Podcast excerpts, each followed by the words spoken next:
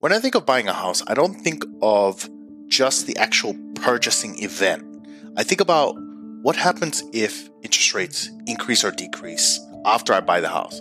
I think about how I can capitalize if the demand for housing drops, you know, like it did after COVID 19. I think about what happens if I suddenly lose my job or my partner loses her job. I think about unexpected expenses or changes to my life, like having a kid. I want to set up my life so that after I buy the house, I'm protected. And I'm going to show you guys how you can too. Now, before I, get, before I get on with this episode, a reminder that I have a Patreon page where you can read articles, you can download spreadsheets, you can get internet resources, you can see all the online calculators. I use all the tools at my disposal. Uh, you can watch tutorial videos and even chat with me.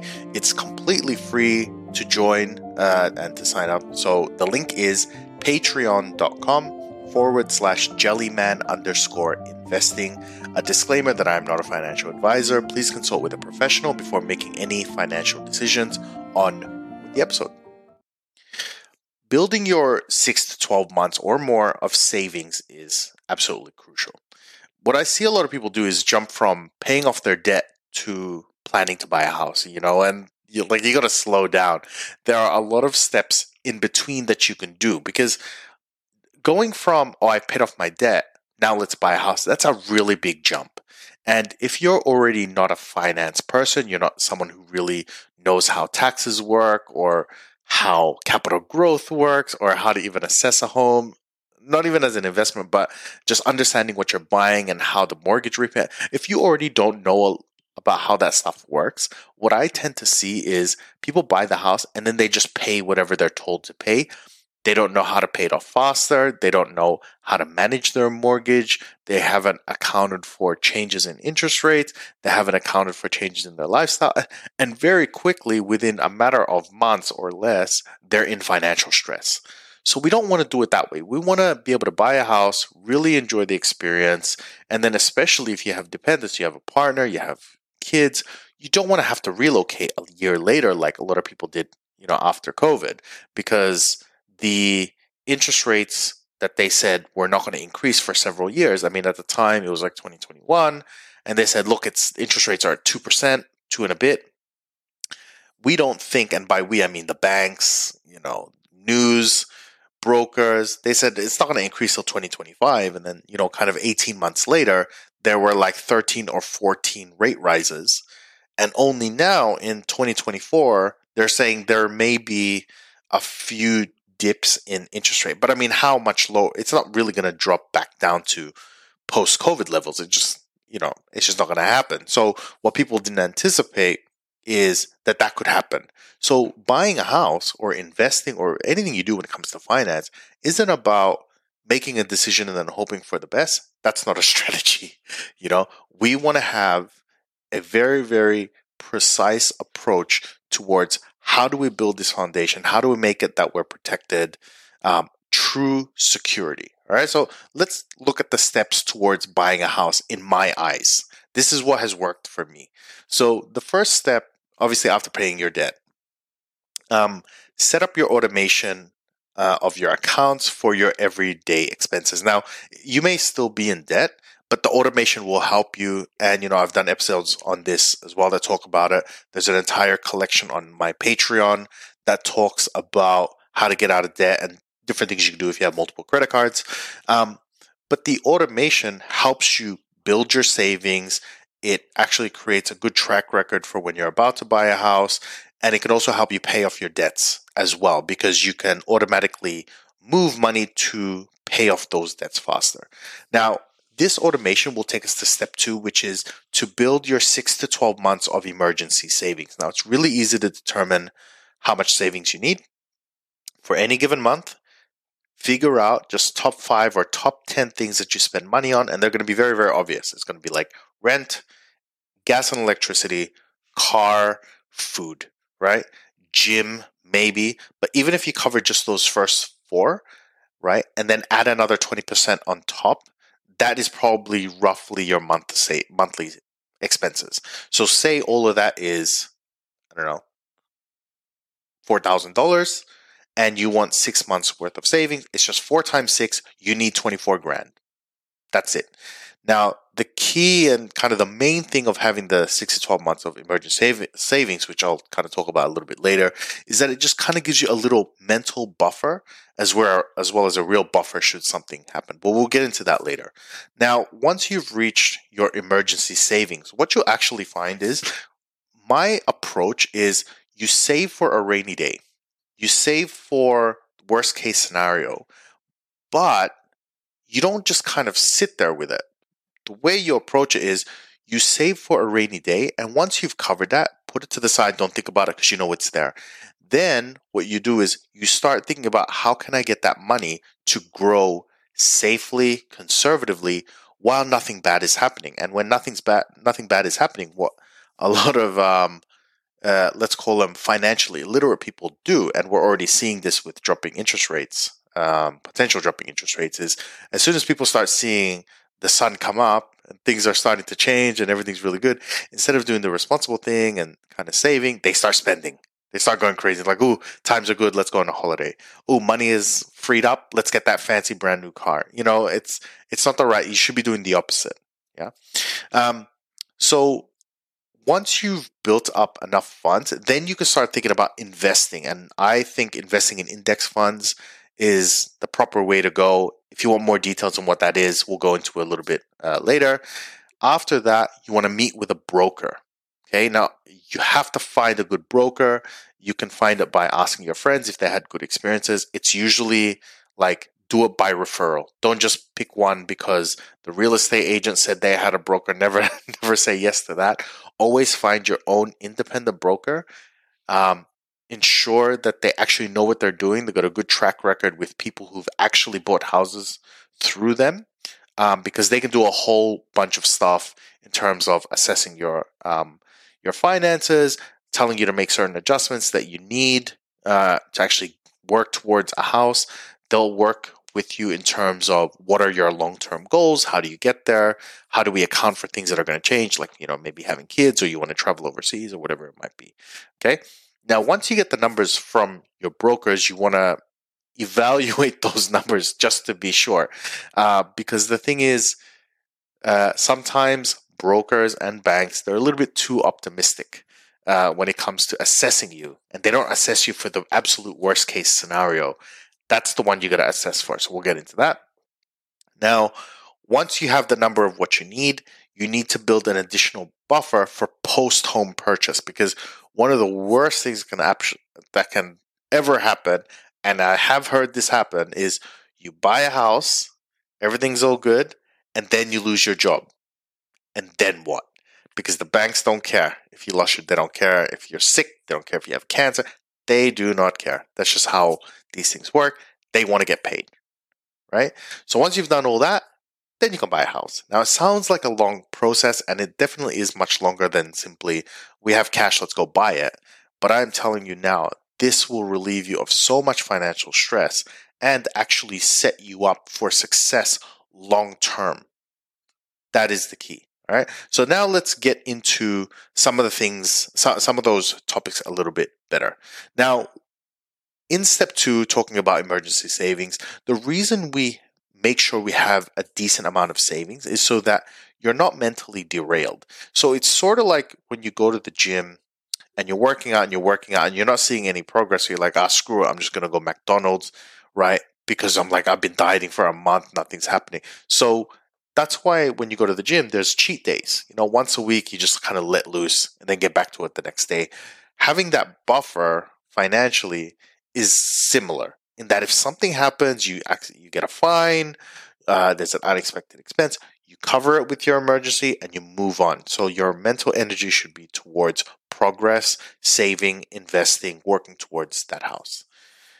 Now, the automation in step one automatically pushes your money towards your savings account. Now, what some people do is they create a whole new bank account with a completely different bank and then they transfer the money there. So this account has no associated, you know, card itself, uh, and so it removes the temptation. What you also find is when you have these savings kind of sitting there, say five thousand dollars, you're not as stressed day to day because you know that it's there. You know that it's like, oh yeah, I've got it covered. But there's nothing scarier when you got like nothing left, and you're just like, on your tippy toes, just making sure that I just hope I don't break anything. I hope I don't offend anyone or hope I don't get a speeding ticket or something like that. Because then what? You know, so it's kind of like this mental backup as well that's going to help you. Now let's add time to the equation. So what, what tends to happen is when you've automated your accounts, is that before you know it, you've built up savings. And it sort of works like when you come home and you empty the coins in your pocket in a jar, and you do that every day. And what seems like, oh, what's a dollar here, a dollar there? And you look at it, you know, at the end of a few months and you're like, man, there's like three or four hundred dollars in here. How did that happen?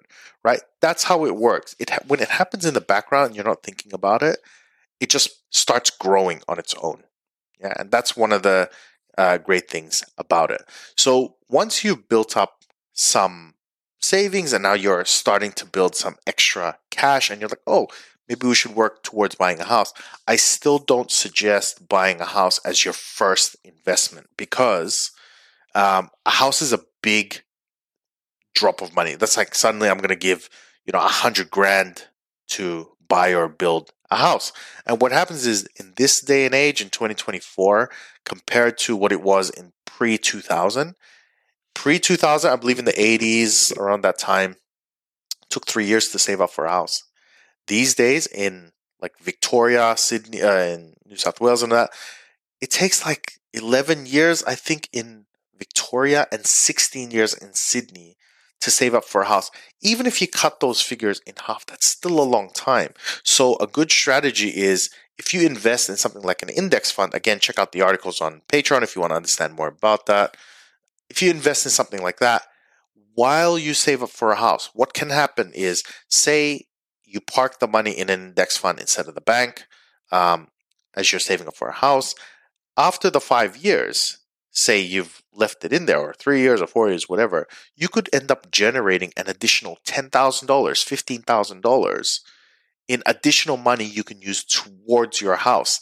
Now, here's the kicker if you end up going, well, it's still not the right time. Let's not buy a house yet.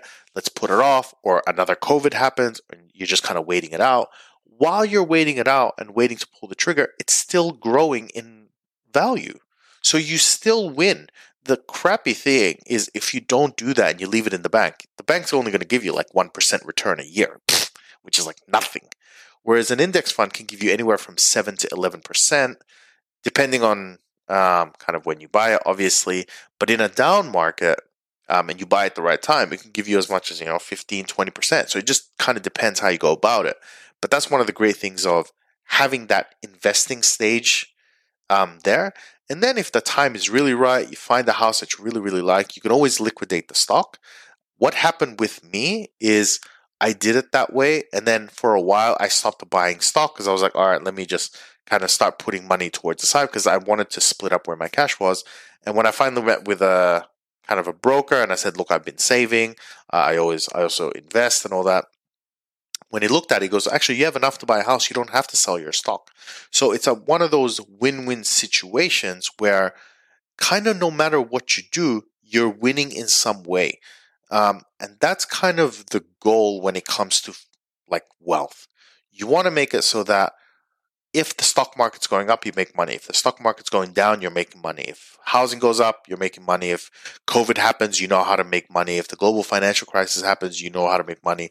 And you're also protected at each of those stages. What happened with, for example, global financial crisis is, you know, there was like a boom leading up to it people were going nuts uh, buying houses. The demand for houses was insane, so the prices were insane. And what do people do in those kinds of times when everyone is super happy?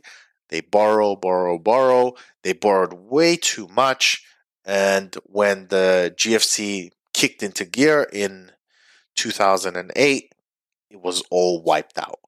So if you were part of the group that were super excited and just leveraged like crazy, you borrowed like crazy, you would have lost it all. But if you're a financially literate investor that is conservative and you and you think towards the long term, what you would have realized is after a, a disaster like that, catastrophe, a global catastrophe like that, there was a, I believe, 30% market drop afterwards, and then a subsequent recovery after that with, you know, however many years after.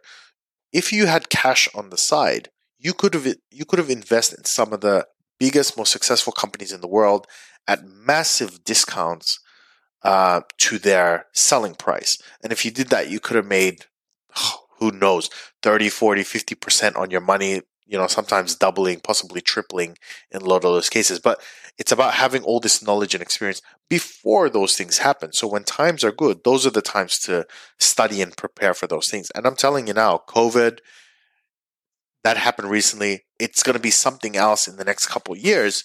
You want to make sure that you're ready. You want to make sure that your house is protected as best as you can. You can a plan for everything. But if you think of finances and investing strategy this way, instead of just going, well, let's buy buy a house and let's hope nothing ever happens to me. You know, I've had uh, someone once tell me, "Or oh, just go ahead and buy a house; it'll all work out." That's not a strategy because if they say something like like I did that, everything was fine. That's like, uh, and I think Neil deGrasse Tyson said this. You know, if you go to the ocean with a glass with a glass, right, that you use for drinking, and you scoop up the water, and you conclude that there, there's no whales in the ocean. That's basically what they're saying. They go, oh, no, I did it. It's fine. That's not a strategy. We want to think very strategically about what happens if Oh, what do I do if that happens? What do I do if that happens? What do I do if interest rates go up? What do I do if they go down? How can I capitalize? That's real security. Thinking about, well, if I lose my job, I only have a single stream of income. Now what? Okay. Solve these problems while they're not problems. Don't want to try and solve these when they actually happen because there's nothing worse than, and i am telling you, I've seen this so many times. Someone goes, Jed, I just lost my job. I need to get a job fast because my rent just came in. I need to give money to my whatever. I need to pay for this for my kid. I don't know what to do. I've got like one month's worth of um, money to pay for all this. And then what's interesting is you go, well, how much equity do you have? And they go, I got heaps. I've got like a million dollars in equity. It's like, yeah, but you can't afford your day to day living expenses. So, you know, equity rich, cash poor doesn't work. You want to think strategically about all the different things that could possibly happen, put a plan in, in place, if it happens, you're covered. If it doesn't happen, you can still capitalize on opportunities because the money is sitting there. Thanks again for listening in. I'll catch you on the next episode.